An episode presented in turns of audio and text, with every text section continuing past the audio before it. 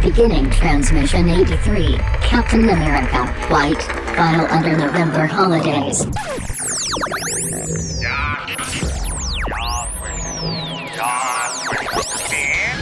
Come on, you fuckers think that just because a guy reads comics he can't start some shit? I'll fucking take all you want! Welcome to this week's episode of the Funny Books and Firewater podcast. 面白い本と歌手ポッドキャストの今週のエピソードへようこそ Ignore her. She drinks. Each week, a motley band of comic readers slash amateur bartenders attempt to pair cocktails with comic books. 毎週漫画の読者の雑多なバンドはスラッシュアマチュア入札しようと漫画とペアカクテルバーです all while trying to not sound like complete morons in the すべ process. ての中にしようとして音ではないような完了プロセスで低能です kind of like a speakeasy find these idiots on Facebook, Twitter, Instagram, and Tumblr. Facebook、Twitter、Instagram や Tumblr にこれらのバカを検索できます No, what? You read too many comic books. We now join Brian, Jeremiah, Adam, and Todd. They're used to curious sights which they attribute to alcoholic delusions. They may be drinkers, Robin, but they're also human beings. I'm too sober for this shit. And we are rolling. Let, ro- rolling like we're on ecstasy. Um, I was just looking at a thing on Tumblr where they were, had a bunch of ads for different cocaine paraphernalia because cocaine was that popular in the 1970s. Pretty But there's more than just porn on Tumblr. Uh, well, you know, if you don't go to your page, yes. Which one? Uh, well, I don't know. Don't say it out loud. I've been scarred before. I, I yeah, no, I, uh, I, I actually didn't even go to Tumblr to see it. It was uh, actually linked an article um, on Facebook that said that they're on Tumblr that it showed stuff. So hey, uh, welcome to episode 83. This week we are celebrating Veterans Day.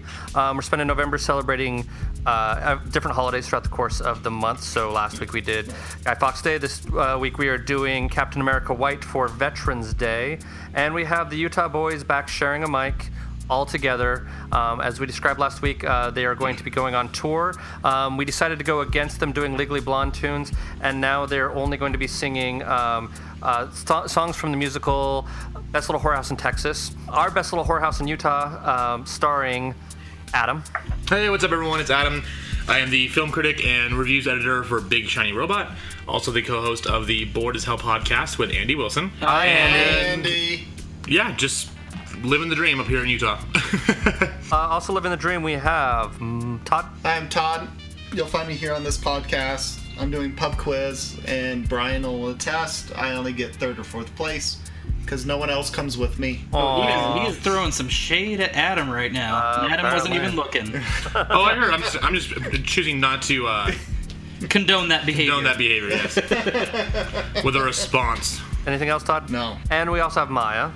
Hey guys, uh, it's Maya or Jeremiah. Uh, you can catch me here on the Funny Books and Firewater podcast. Uh, and now on a new podcast called Breaking Babylon, where uh, myself, along with a couple of our friends, watch Babylon 5. One of them has never seen it before and kind of made fun of it before watching it, and the other hasn't watched it since it first aired, and we kind of uh, rehash our thoughts and what we think about each episode. Um, and you can catch me here, right here in Salt Lake City at Dr. Volt's Comics, 2043 East and 3300 South for all your comic needs. Hi, Dave. Hi, Dave. He doesn't listen. Hi, Dave. Hi, Dave. Uh, and hey, I'm uh, Brian. I'm a sound designer in Southern California, who I forgot to mention last week made my DJing debut at the House of Blues of Anaheim the other day. Yay! Um, which is a funny story. So I have a friend of mine who promotes. Uh, So at the House of Blues, would you DJ like Robert Johnson or Sun House or uh, like this was a. No, this was a. Uh, well, okay. So the funny thing about a couple funny things about the House of Blues. So House of Blues in Anaheim used to be on Disney property, and then their lease ran out, and they decided to move. So they moved over to this nearby mall. They took over an old movie theater. It's this mall that's right next to Disneyland called Garden Walk.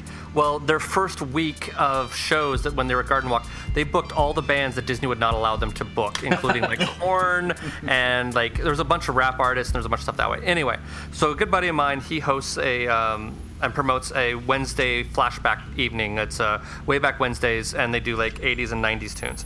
So he has a normal friend of his who DJs it, and he knows that I have some DJ gear, and I, as a hobby, will DJ on occasion, but I've never DJed publicly. Well, so he calls me up, desperate for a DJ, and I said, "Well, look, I." I, I tried getting my rig up and running. It wasn't working at that point in time. I'm like, I can come in and help you out. I'll figure something out, but I, I don't guarantee it'll be good. He goes, it'll be fine. So I went there, set up my DJ rig, still couldn't get to connect. So I DJ'd the House of Blues off of an iPhone app all night long. Um, luckily, I would feel bad about it, but it wasn't a big crowd because it was also a night where the Dodgers were playing to try to go to the playoffs, uh, to the World Series. So uh, th- we didn't have a huge crowd. I mean, it was okay. But my claims to fame was is I got a very pregnant woman to sing along to "Papa Don't Preach" by Madonna, and then a little bit later I played "Push It" by Salt-N-Pepa, and she got upset with me saying it's way too soon for that. Anyway. so, that was my evening DJing. D- DJ House of Blues. iPhone in the house. I, like I had my rig up and I just had my iPhone down on one of my turntables and so I'm like if anybody came to look they would know that I was full of shit. But like I was you know I like and I put my headphones on because, but like literally I was DJing using just the software my own mix that only I was hearing not what the audience was actually hearing because everything else was coming off my phone. It was actually pretty fun. At one point in time I'm probably going to actually DJ the House of Blues for real and if I do I and I have forward notice I will let you guys know on the show. Um, Do you, have a DJ name? I, I was just going by my work name, so um, but yeah, uh, which I've never mentioned before, but I have a, I use a different name at work than I do here. Totally different story. Uh, Because you're ashamed of us. no, because you actually know me. It's one of those weird things where it's like people who know me in my personal life refer to me as Brian. People who know me only from work have a different name for me, um, and that's Asshole. it's asshole. I, actually, funny thing, my name at one of the theater companies I worked at was Jackass for an entire summer, uh, and I answered to it, uh, which is kind of funny. But anyway, that's aside from the point. So we are celebrating Veterans Day, as we said before. This week we are reading Captain America White. Why has it got to be white? I don't know. Um, We've all made that racist joke at some point in time in discussing of this book on our private text messages.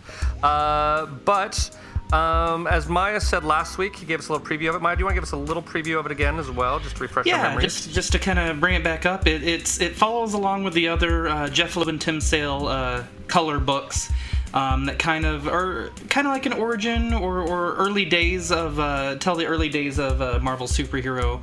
Um, you know, they did Spider-Man Blue, Hulk Gray, Daredevil Yellow, uh, and we have Captain America White. Um, now, now as as Brian mentioned last show, uh, this came out like last year or two years ago. Um, it did and it didn't. Uh, it originally the the zero issue, the first issue, actually came out in like 2008, Okay. and then never finished. And then they finally got around to finishing it like last year. Um, so Wow. so it, it- while yes, the majority of it did come out last year, um, it really started like 10 years ago. okay. Who is the holdup? Uh, I don't know. I don't know. Jeph Loeb, you know, he's busy. He's the head of Marvel TV. Right. So I'm sure he has a lot more important things to be doing. Um, but yeah, I, I would assume it was probably Jeph Loeb, but that's just my own speculation. I had a friend of mine who had an office down the hall from Jeph Loeb, and he used to r- rub that in all the time, being like, "Hey, I just walked past Jeph Loeb's office." I'm like, "You asshole." um, Yeah. We're going to read this book. We're going to need a drinking game to go along with it. I just edited that so it doesn't sound like a total idiot. And now for sports. Listen up, sports fans. Prepare yourself and your liver for this week's drinking game. Remember, it's only a game, and a dumb one at that. So don't take it too seriously. And above all else, please drink responsibly. Uh, so I will jump in. I'm going to call my rule the Cyclops rule, um, which is every time they allude to Nick Fury's missing eye or eye patch, take a drink. My drinking game is called You Damn Kids. Uh, basically, anytime Steve acts like a, a protective parent or a crotchety old man to Bucky, even though he's only a couple years older than him, uh, take a drink. Uh, mine is war is hell. Every time they we, they talk about the war or like how horrible it is, take a drink. Because you need to be reminded that the war is Over happening. like, like literally every page. Yeah. By the way, we're in the middle of a war. By the way, we're in the middle of a war. Why can't I keep my shield? Every time he loses or throws his shield somewhere and it has to come back to him by another means, take a drink. I get some. Do we want to just jump right into votes? Sure. Vote for Pedro. So I've been asked by the judge to be the foreman. Vote for Pedro. And I want y'all to know that we's gonna run a fair jury and a clean jury.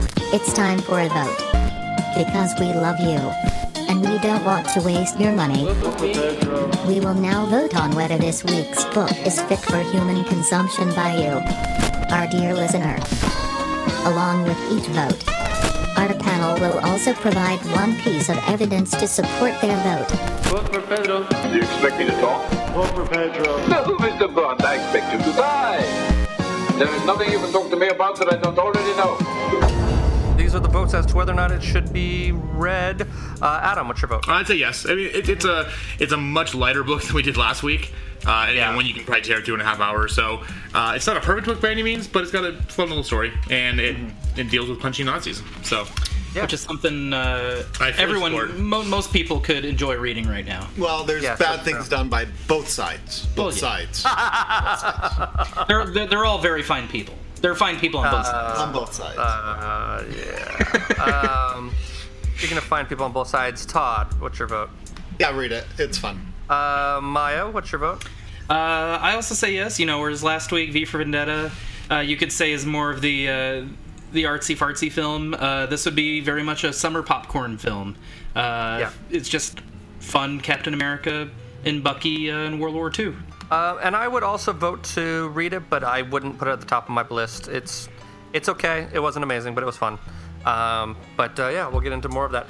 Does anybody else have anything they want to throw in before we jump into actually reading this book and spoiling the shit out of it? I'm good. I'm good. You're good? Okay, cool. Uh, so cool. So we will give you the opportunity to go ahead and read this book. Um, and then when we come back, uh, we're going to spoil the living shit out of it. Probably more in our old traditional fashion because this book is not terribly long. So we will see you on the flip side. If you have yet to read this week's book and would like to read it now, press pause. Go ahead. We'll wait. Welcome back. Um, his first time doing the lightning round. Give him a warm round of applause. Be gentle. It's be gentle. It's his first time. He's a virgin. Careful, it's It's going to be Maya doing our lightning round.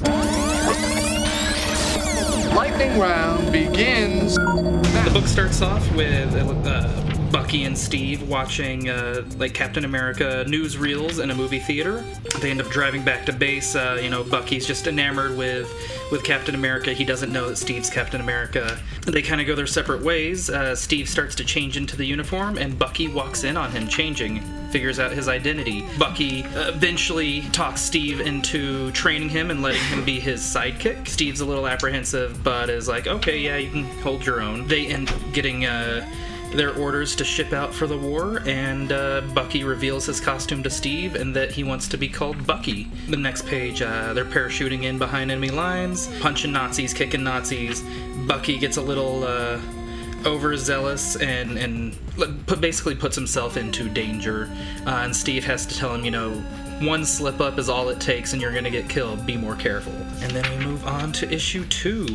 Uh, that starts off with Steve uh, in the future being woken up by the Avengers after they find him in ice, uh, and then uh, he ends up going back, and we end up jumping back into World War II, and him telling the story uh, to Nick Fury um, about what happened in the war. So yeah, uh, we jump into the war with a uh, Nick Fury with both his eyes and Dum Dum Dugan uh, being saved by Captain America and Bucky. Dum Dum Dugan is basically like you know you gotta admit. Uh, they look good. Nick Fury is crotchety Nick Fury about it. He's not impressed with uh, with Captain America there. Uh, jump ahead to uh, Steve getting ready to go mingle with the other soldiers, uh, the other Howling Commandos. Uh, they don't know that he's Captain America, uh, but he does have to put on appearances. That you know, there's a reason that Steve Rogers and, and James Barnes are there at the war, even though people don't actually see them in the fighting. Um, he has to just go go mingle in the bar. Uh, there ends up being a bar fight between Steve and the Howling Commandos. Uh, then they end up getting shipped out, um, and the plane that they're in, uh, that's taking them where they're going, gets shot down. Q issue three. Uh, starts off with everyone in the water, all the Howling Commandos and Steve and Bucky.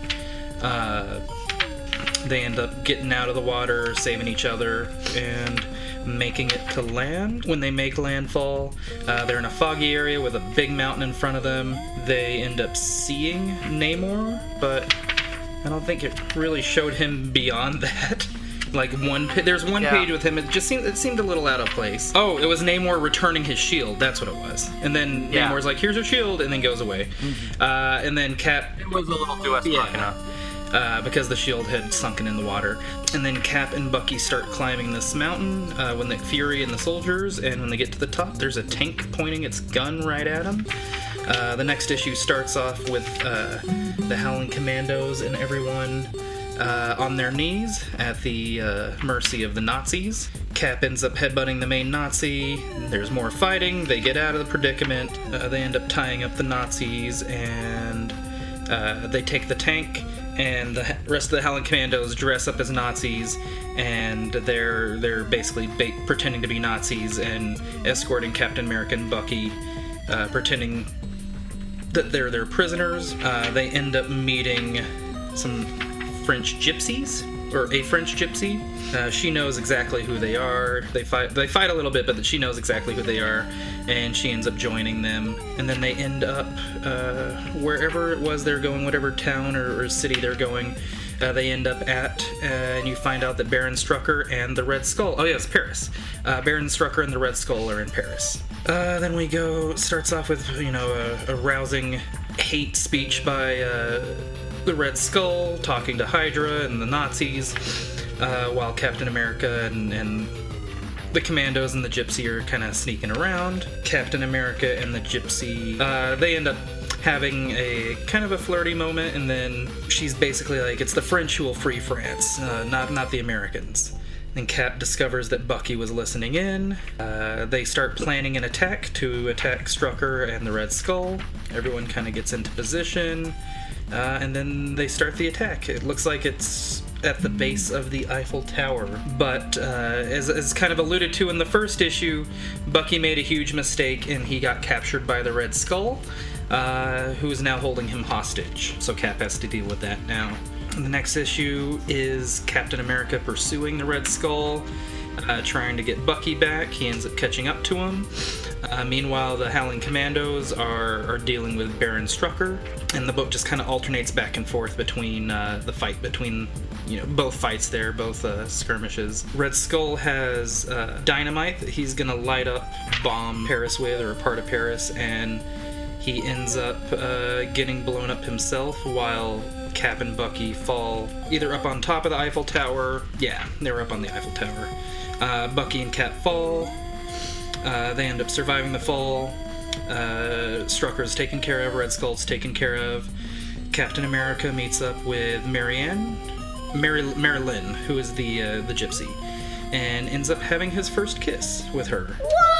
Uh, in kind of a nice moment. And then the book ends with uh, in the past with Captain America and Bucky riding off to, to more war adventures.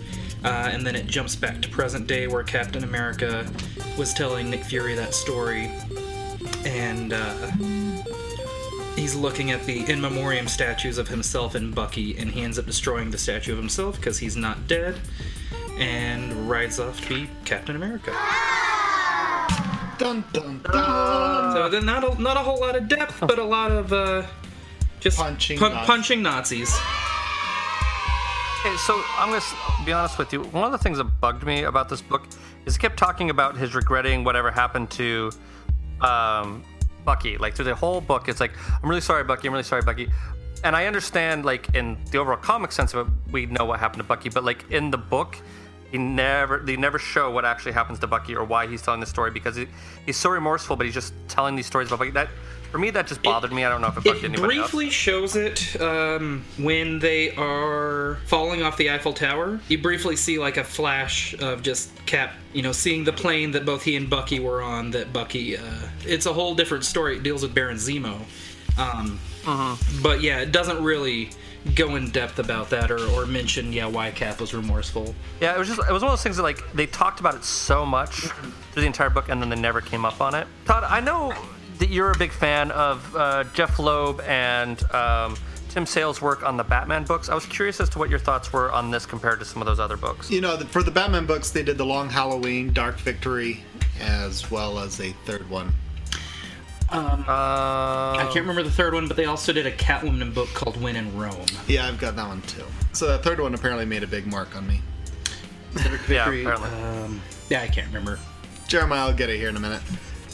So Yeah. with the art on this, it's interesting. They're definitely teaming up again, and I guess it's why. and they're trying to get things a lighter is not necessarily a thing. A lot of this book take place takes place at night, and war is hell, so you've got a lot of rich tones in the coloring side of it. But the art in and of itself seems to be nostalgic. Is a pretty good word for a lot of it as you're reading it. Nostalgic and yeah, kind of cartoony. There's a cartoon, cartoony nostalgia to it. There was their work on Batman had a different style to it. So um, Tim Sale Well, and has the work on Batman was far more monochrome. You know what I mean? Like it's more, it's not quite black and white, but it has far less colors. And I, I just couldn't tell, like, because I'll be honest, I really don't like the art in this book. Me neither. I didn't like it at Um, all. I, I, like the first, like Maya saying that the first book was published, and then the rest of it was published like much, much later, makes sense because the first book I feel like you can see a little bit more of a strong art style. But the rest of the books, just they don't seem to have. I don't know. They just they looked rushed. They're not completely. They I don't know. They just. I know Tim Sale has a very specific style, and I couldn't tell if it was because of the colorization as to why I didn't like it, or if I just didn't like the art because I just didn't like the art. You know what I mean? Because I do like Tim Sale's other work. It's just on this book, I just Well, really didn't like and, the and the one thing I didn't like either was that you know the whole point is that war is hell and these horrible things are happening with Nazis and the Red Skull and everything else. But then the art makes it feel almost like cartoony, kid-like, Mm-hmm. and it's such a contrast to the the subject matter of what's actually taking place that it just it didn't fit. And like yeah, I've seen Tim Sale's work before. I like a lot of his stuff, but for this, especially the, you know they they made Bucky look like fucking Damian from like Yeah, Batman, man. and I fucking hate Damian. So um, If I I don't know. I just to- it didn't it didn't work for me. I mean that was you know this one is definitely gonna get a lot lower grade than we did for uh, for me at least than I did for uh, Vendetta. With it though, the only I guess argue for it is it's as if he's um he keeps talking about how he's remorseful and sorry about Bucky and everything. So this whole thing is going through a flashback in his own eyes and what he remembers. So do they approach the art style as romanticizing everything? I mean, war is hell, but it's a romanticized version of what war is. You've got pictures of the gypsy Marilyn, and she's always framed like beautifully in this regard and they've got the fun of fighting he's going hey i have to remind you bucky be careful but there is a little bit of a um, rose colored glasses to the memory of all of this going on here and, and with the fighting scenes, uh, you know, you ha- it is darker colors with the, like the Mhm. Howling Commandos and the Nazis and everything, but then you have the two bright, shining characters of Bucky and Captain America Mhm. that are kind of the opposite of that, uh, and that kind of stuck out with me. right but it is it's more cartoonish it's weaker it's um the earlier stuff was better is just how it goes And I, I just, I, I don't know, man. Like, I just, the art was really the big, like, killer for me on this. I just really didn't like it. Just, I don't often, and, I- and I know that I, he's a better artist than me in general, but like, I have seen better art than this by like kids I went to school with. You know what I mean? Like, were, were just- they rushed I it's finally like, we have to get this out let's just get it out that's almost what I wonder, and I don't want to. I don't want to like say that it was that because I don't know for certain. But it just it feels like the quality that they have in other books just isn't quite there. You know what I mean? Like it feels like a rough draft that just wasn't tweaked for complete accuracy. What You other know? book we like what other book did we have that we felt the same way about? 30 days a night Um, well, we hated the art 30 Days a Night. There's another one that we felt like the art just wasn't to But the you, quality. we, and I think it was what you specifically said it felt like it was rushed, like it was a rough draft, and I can't remember. It was like it, was a wild. Yeah. It was, yeah, it was Pride. Yeah, Yeah. it was the Pride. We felt I that got way. Pride. Yeah. Oh, yeah. And I got in trouble for because not everyone is, not everyone is of the same artistic ability. That's what I got yelled at Mhm. for on that one. And that's why I don't really want to say that. But I just feel like of Tim Sale's work, I've seen stuff that he's done that I've really liked. This is the thing that I of his work that I dislike I, the have- most. I haven't read Like, any of the other like Marvel color books. Have you guys Mm-hmm. read like Spider-Man Blue or Hulk? No. Could, could, the, could No, Tim Sale's art be like? Could he have a Marvel style and a DC style? If he does, DC definitely won out. Like, if that's the case, because like I'm trying to find like, but there's like the, the okay. So if you look at on page, Night, okay, I don't know, like when you there, okay, Haunted Knight, and I have read that one as well. Um, but if you look at the page where they're watching the film, and you look at Captain America in the film, right? The the, the details on that drawing. And like the masks kind of balanced, whatever. Then if you just flip a few page forward to the the page, the splash page that covers number two, those two drawings of Captain America. So it's right after. If you have the same copy I do, it has a variant cover with like Hulk, and then it just has it just says two on the bottom of it. and It's a picture of Captain America holding a shield over his head with the American flag behind him. It just those two drawings together do not match up. You know what I mean? Like one is significantly weaker than the other one. So it, it just it looks rushed. It just is not up to the, the normal quality, I think, of Tim Sale's other work, at least not in my opinion. Uh, Adam, what are your thoughts? I, I mean, like I said before, this is this is a basic easy read book. I mean, it, it's fun. It's kind of a nice respite from what we we did last week, and um, you know, I, I do have a big problem with the art. It's not my thing. Um, you know, I'm not as as I mean, I'm more familiar with the with Bucky from like Winter Soldier, and then also from the from the Marvel Marvel Cinematic Universe. So I can't tell if this is kind of like a retconning of his original story. Nope, that is his original story. Okay, that wasn't sure. Yeah, the, the cinematic universe is The- the different. stuff in the 'cause, movie- uh, yeah. Yeah, It's very I just um no, it was fun. You got to punch Nazis. You got to go fight the Red Skull. I just I, again, it was the art was a big big thing that kind Yeah, of put me off. Yeah, seems I'll, like I'll agree too. It's not Tim Sale's greatest art. In fact, my favorite Tim Sale art is actually all the uh, the paintings he did for uh, uh, the painter that could see the future on Heroes. All, all, all of those were Tim oh Sale yeah, that's some cool stuff. uh, art. Yeah. Which let me go go on real quick. There's something With that, the, the nature of the art, it seems you're punching Nazis, you're fighting, and then don't forget to come home and have your glass of milk. Yeah, A little bit. It it has a little bit of that quality, but and that, that mm-hmm. us shucksiness, I kind of I kind of get that vibe of what you're doing. I just I feel like that's more inherent in the story than it is in the art. You know what I mean? Like I feel like the art it's retro as in retro as in something that someone could have drawn when they're younger, and it does have some good moments, like the the picture of Captain America underwater at the beginning. I think of like the third or fourth issue. It's the third issue. Like that's cool. It has some cool moments in it, but like there's just some stuff where it's like it's just not up to snuff. But yeah, it does feel like a very retro sort of throwback sort of piece. You know? And so, little little little fact. I, I just had to double check it here because I wasn't sure if I was remembering it correctly. Uh, but Tim Sale's actually colorblind. Go, dude. oh, that's right. I had So that's that. actually uh, yeah. the the kind of joke why they were named why they named all the different Marvel books like Spider-Man Blue, Hulk Gray, Captain America White, just because they're all colors and he's colorblind. Well, which also may make it may make the the Batman stuff work more because it's monochrome, and with this being as colorful as it is, I, I still just feel like it's the drawing and the layout. I just feel like there's just not the quality there. You know, and I, I'm betting it's because it was rushed. They were like, you At know, this this, book came out ten years ago. Yeah, Um, your contract's just about up. We need to get you to finish this. Yeah. Todd, what are your other thoughts? Because I kind of cut you off on stuff. No, some you're stuff. good here. With this book, I mean, it's a bit of a early days of Captain America, and it almost seems like, well, come gather around, kids. Let me tell you of this earlier time I had, and it's a it's a fun read. It's a good read, but in a lot of ways, it's a prequel type story that isn't needed. It's, the, I mean, you've got Jeph Loeb and Tim Sale going, oh, we're doing these color series with the early days. Let's do something that's faithful to the history and try to get that nostalgic and all that back again. And it seems so much it started becomes it's um as much as I enjoyed reading at the end of it it's what's the point this whole story could have been told or just the feelings of that in a single issue until you open up to something else but it doesn't seem to expand the story or get to know him better so I mean the most personal bit of that whole thing is basically when Bucky called out Steve Rogers on going I've had more experience with girls than you have Yep. and uh-huh. that seemed to have been the most honest moment in the entire book. And Steve going, Well, you might be right, but still, you should listen to me, cuz. Uh-huh. You're right, but fuck you. Yeah, that's, that's yeah, pretty much. And that seemed to be the most honest and real. And the rest of it is trappings of we're having to do a Captain America story. Let's have Nazis punching everyone. It's a success. Yay. America. America. America, And this is the most fuck America yeah. book I might have ever read. But I enjoyed it. It might Yeah, be. but, but again, I at the same enjoyed time, it. it's you're.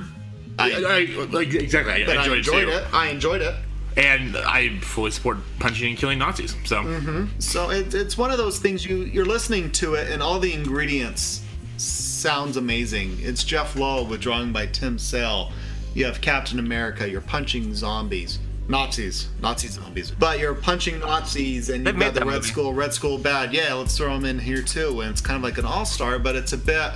I kind of equate to the movie Troy. I mean, you had all the ingredients. You had an amazing actors. You had amazing set piece. You had wonderful fight sequences. The music, and he was a well-known director. But it, the sum of its parts were more than what the whole ended up being, and it just missed the magic. and it just became an assignment. I remember going to see Troy, and it was it was bad even for gay porn. Like it was just there was nothing redeeming about that movie. Like it was so bad. Adam, comment. Uh, I actually have never seen Troy, so You've never tried. Well, see, yeah, you have Wolfgang Petersen. You've got. Oh, I know. I know everything about it. Just it was one that I Right. never wanted to go see and didn't really care about. You don't It need was- to. it was pretty bad. Yeah, It was pretty it's just bad. funny you mentioned the most honest part of the book. My Mm-hmm. my part was when uh, after he gives Bucky the black eye and then he's just talking one on one, and he's like, you know, why'd you do it? He's like, well, it was an accident. You know, he's like, no, you called me James in front of everyone, like you outed me, Mhm. and that's when Cap says like, hey, Uh-huh. I I make a mistake. He's like. You better than you know better than anyone else what's underneath this uniform. I'm just a man who can make mistakes, and it kind of like I, I mean again I haven't really I need to go further along in because I the most I know from Bucky is from the from the MCU, but you almost see like a schism starting the relationship there. And I don't know how much deeper that goes than the rest of the comics, but Yeah. you can see something cracks there, and like nothing will be the same after that. Well, in the comics, he very much was like he was here, uh, and kind of like Tim Drake was. Tim Yeah. Drake figured out who Batman was, Mhm. and then was like, "Let me be your Robin." Uh, that's in here. James Buchanan Barnes, acc- granted it was an accident, figured it out. Figured out who Captain America was, and was like, "Let me be your Maybe your sidekick." sidekick, yeah. So it's uh no, that's that's very much the Bucky of the comics. Well, it's also, I mean, I think we discussed a little bit where part of the reason why Batgirl came along was because, you know, at a certain point in time, they noticed that, like, Batman and Robin, they're like, is there sort of a gay relationship going on here? Like, you really look at it like, so Captain America is a soldier who is taking a young boy onto a military base, and this young boy is going to movies with him, and I'm like, oh, okay, I, I can see why maybe they made them equal ages when they put them on the screen because in a, from a modern perspective looking at that you're going it's a little weird Yeah. you know yeah it's um it, there's something fishy But that going didn't on happen there back in you the know 40s.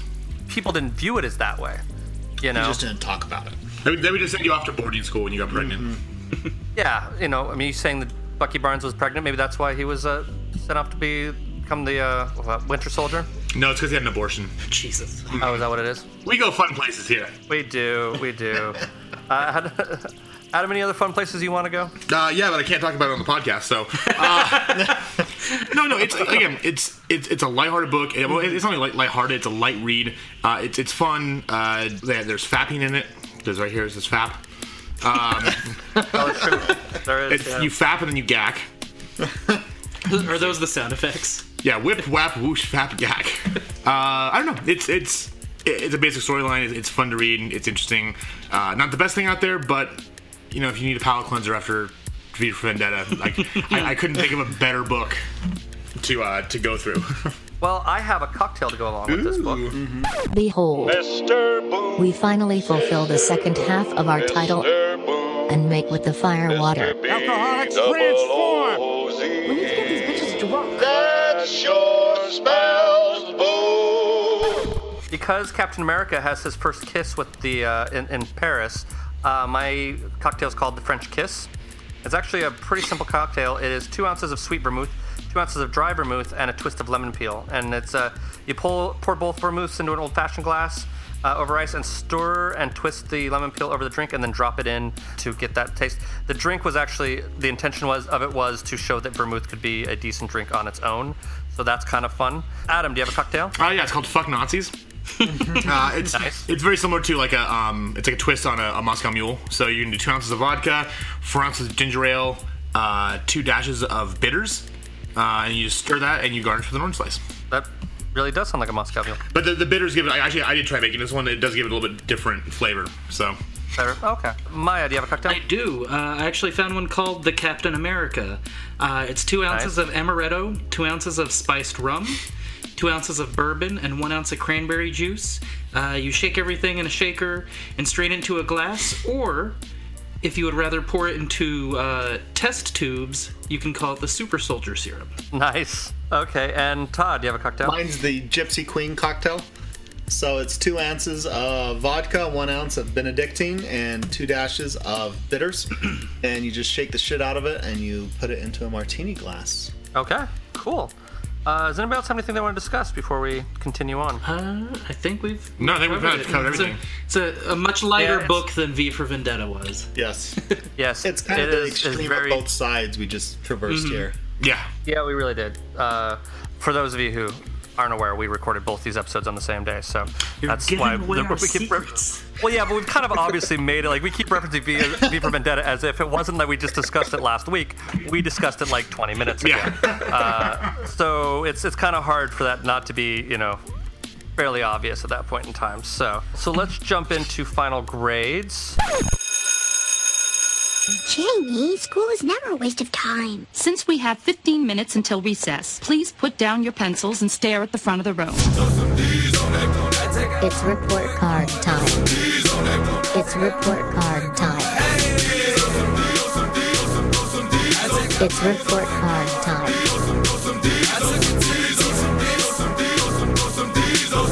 I'm so fucking thumbed. God, please, no! No! No! No!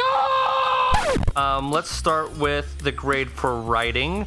Um, we'll start with Maya. Uh, as far as writing goes, I'm gonna give it an A, just because it was fun. Uh, it had good character moments. Um, you know, like we mentioned, like Adam mentioned with the uh, the black eye, and uh, So you already told him twice. yeah.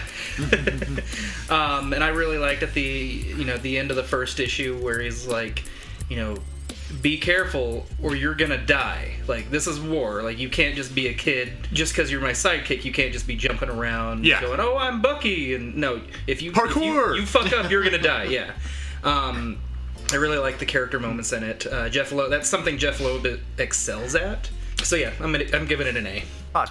I think it was Capra who said the definition of a good movie is two good scenes and no bad scenes.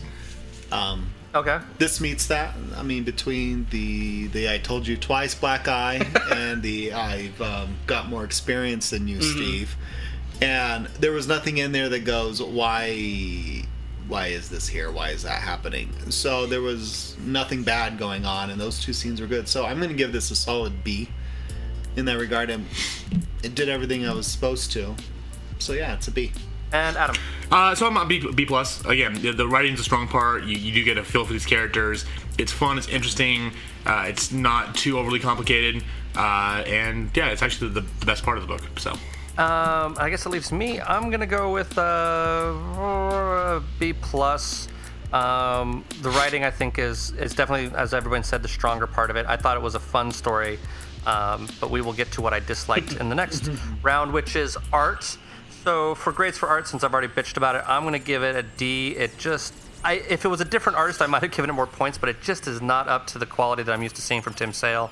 I normally really like his work, and this is definitely the weakest thing I've personally read that he's done. Uh, Maya. Uh, I'm gonna actually give it a, a C plus.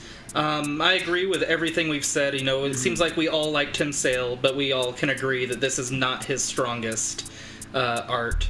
Um, but you know, I'm, I'm giving a little bit better, better grade than you, just because I think it did what it needed to do, uh, and I like a lot of his facial expressions, like especially with like Grumpy Steve or Grumpy Nick Fury. I think he really captures those facial expressions really well. Um, and I just kind of like the his cartoony style to begin with, even if it's not his best. Uh, so yeah, I'm gonna stick it like a C plus. And Adam. Uh, I'm at a D. I absolutely did not like the art in this. Uh, like I said originally, is that you've got such heavy subject matter with the atrocities of World War II and what the Nazis are doing and fighting people in the Red Skull, and then you've got this really like cartoonish, kitty portrayal of what's going on, and it just didn't it didn't meet with the the subject matter at all. So. Uh, Todd. See, I'm going to give it a C. I mean, it is still Tim Sale's work. It's Tim Sale. I'm in a rush work, but it's still Tim Sale at the end of the day. And there were strong moments. There were a lot of weak moments, but there were a few things to point out and goes like, you know what, that looks really cool. And we've had other stories like 30 Days of Night where that's not the case. So it was not as a game, but yeah, I'd give it a C because it's still Tim Sale's work. So I'm going to give him a bit of the uh, benefit of the doubt here on that one. And then, of course, for this month's holiday or for this week's holiday, it is Veterans Day. For the appropriateness for Veterans Day, Adam, what's your vote? I'll give it an A. I mean, because this again, it's it's very patriotic. It's very, you know, America, fuck yeah. Uh, Greatest generation. Yeah, Greatest Generation. So it, it fully fit, fits the the holiday 100. percent Uh, Maya. Uh, I'm, I'm right there with you. I, I I don't think I can say anything that Adam didn't say. It's very much uh, a fitting Veterans Day book. Okay. I mean, you've got the character that wears the U.S. flag as his uniform. I'm not sure how to get more Yeah. America than that. So yeah, it's an A for the holiday.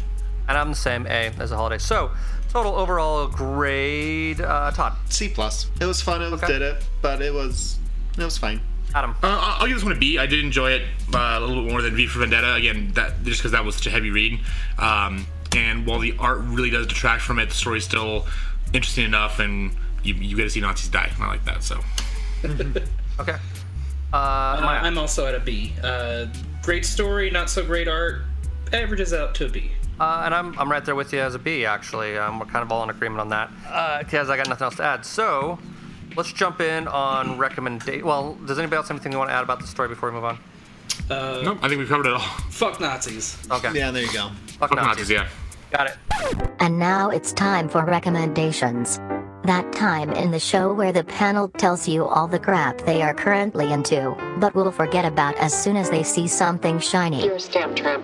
How dare you? And what is that? You give your stamp of approval to everything. It's become meaningless. Why can't you be more like your wife? Lily's stamp is gold. I'm reading this book because of her. I'm drinking this beer because she recommended it. I'm even wearing this bra because of a lingerie store Lily told me about. Uh, Todd, you got any recommendations? I do. I recently picked up a trade of God Country. It's an Image Comics trade. Donny Cates wrote it. The basic idea is takes place in West Texas, and this old man with Alzheimer's that has lost his wife is just a pain in the ass, too much for the town to handle. And then here comes this crazy tornado, and inside of it is a sword of all swords. As he's wielding it, he gets all of his mental acuity back, and he's this badass with his big old sword. And then out comes this other guy says, Hey, that's my sword. I am the leader of a thousand worlds and dimensions. And the Texas fashion old man goes, How about you come take it from me? And wackiness ensues. I like wackiness. Okay. Yeah. Uh, speaking of wackiness, uh, uh, Maya, what, you have any Yeah, recommendations? so um, Warner Brothers not only owns DC, but they also own Mad Magazine. And a few months ago, they released a, uh, a children's parody book called Goodnight Batcave. Um, well, they just released a second uh, kind of children's parody book called Superman and the Miserable, Rotten, No Fun, Really Bad Day. Um, okay. And it's just a funny Mad Magazine style, uh, in the style of a children's book, uh, just story of Superman having an awful day. Uh, boring chores, angry editors, rampaging supervillains, a cranky Justice League, and worst of all, bad pizza, uh, as the back of the book says. Um, and if you need a couple of blurbs, uh, The Flash says it was a quick read. And Batman says it's the perfect book to curl up with on a dark night. But um, ching. That sounds fun. Uh, Adam, do you have a Uh, recommendation? yeah, so uh, it's actually a TV show. So uh, I, was a huge fan of Will and Grace back when it was out, you know, years and years ago. And they just recently revived it. It's been gone for 10 years, and they kind of updated it with new politics and everything going on. Uh, and it's just as funny as it was before. But the uh, episode they just did, which as we record this was uh, the week of the of uh, October 16th or 15th or something like that. Um, the article, the episode actually dealt with the fact that one of the characters now is a has a grandson who might be gay, and so his parents sent him to like a gay conversion camp, and so they did a really good job of kind of opening people's eyes to what that is, and then dealing with that issue, but at the same time also making it really funny and enjoyable. So it's as, as good as the season's been, as funny as it's been, and we got scruffy gay Ben Platt. And he said boner when I got pregnant. Yeah. Uh, this episode was cool because they really touched on a very serious issue that a lot of people and kids deal with, and they did it in a way that was uh, enlightening and entertaining. So, Awesome. Uh, and then mine is going to be uh, a movie that's been out for a little bit by the time this comes out. Hopefully, it's still in theaters. If not, uh, highly recommend catching it on video. And it's called Professor Marston and the Wonder Woman. which I still need to see. Uh, yeah, so I, I saw it a little while ago. Um, basically, it's the story of the guy. Uh, he was a psychology professor, um, and he had a theory called DISC theory, which um, he ended up he and his wife ended up falling in love with um, one of his uh, students, and they had a uh, polyamorous relationship. And be- between him and these uh, two women that he was in love with, he decided that one of the best ways to get his theories into women's liberation and things like that into the public consciousness was to put it in comic book form and get it in with the youth and basically try to get uh, women's rights more on the youth's mind and have them move up. And so he started this comic book called Wonder Woman, and uh, it goes through the controversy of his career and his love life and those two things uh, colliding, and, and how all three of these people had major roles to play in the creation of Wonder Woman. And it is uh, it's a pretty fascinating, interesting story, um, and I think it's really well done. I think it it's well directed. There are some things in this in the real life story that I think could have been Hollywoodized and made a little more. Um, glamorous or sexy and i think that they treated everything as reasonably straightforward as possible i think they did a really good job of, of keeping it semi-fair and balanced not necessarily knowing the entire whole story they they do seem to try not to sensationalize it too much i think uh, or at least as much as they definitely could because watching this story you could see how you know 10 years ago, if this movie was made, there'd be a lot more tits in it. Um, but uh, yeah, but I really enjoyed it. I think it's a, I think it's a really valuable book uh, movie to see, uh, especially as comic book fans. Um, I think it's just it's an interesting thing to see the backstory as to how a very famous character was Yeah, created. and you don't So- you don't really see much much portrayal of uh, polyamorous people in you know modern cinema or even modern pop culture outside of people thinking like polygamy or something like that. So Or you also don't see it where it's not like a love triangle and people are jealous of each other or things like that. Like this is a, a truly loving relationship between three people that gets a little complicated at times, but you know, it's three people who truly love each other, which is like I said, if this film was made 10 years ago, it would be a very different movie. You know what I mean? But in a modern context, I think they did a really good job balancing all aspects of the story. So, um, yeah, I really enjoyed it. But uh, yeah, so next week for Thanksgiving, we are going back to ye oldie times with, uh, I think it's 1602, correct? Marvel 1602. I know, and I, I realized when I was going back and editing past episodes for some reason, and I think Todd gave me shit about this later. I had said something to the effect of like the, the a Pilgrim's landed on Plymouth Rock in 1602 or something stupid like that, uh, because I, I swear to you, I do know a little bit more about American history than that, and I actually have visited Plymouth Rock before. But it is it seemed appropriate because it is you know olden times, uh, you know, basically what essentially Tudor age uh, superheroes sort of thing. Uh, Maya, have you read this one before? Uh, when it first came out.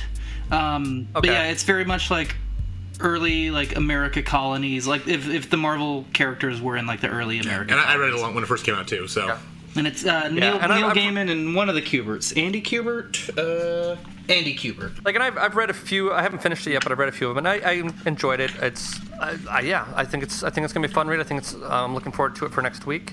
Um, until then, does anybody else have anything to add? Nope, I think we're good. Awesome. Well, thank you very much, and we will see you all next week with uh, 1602.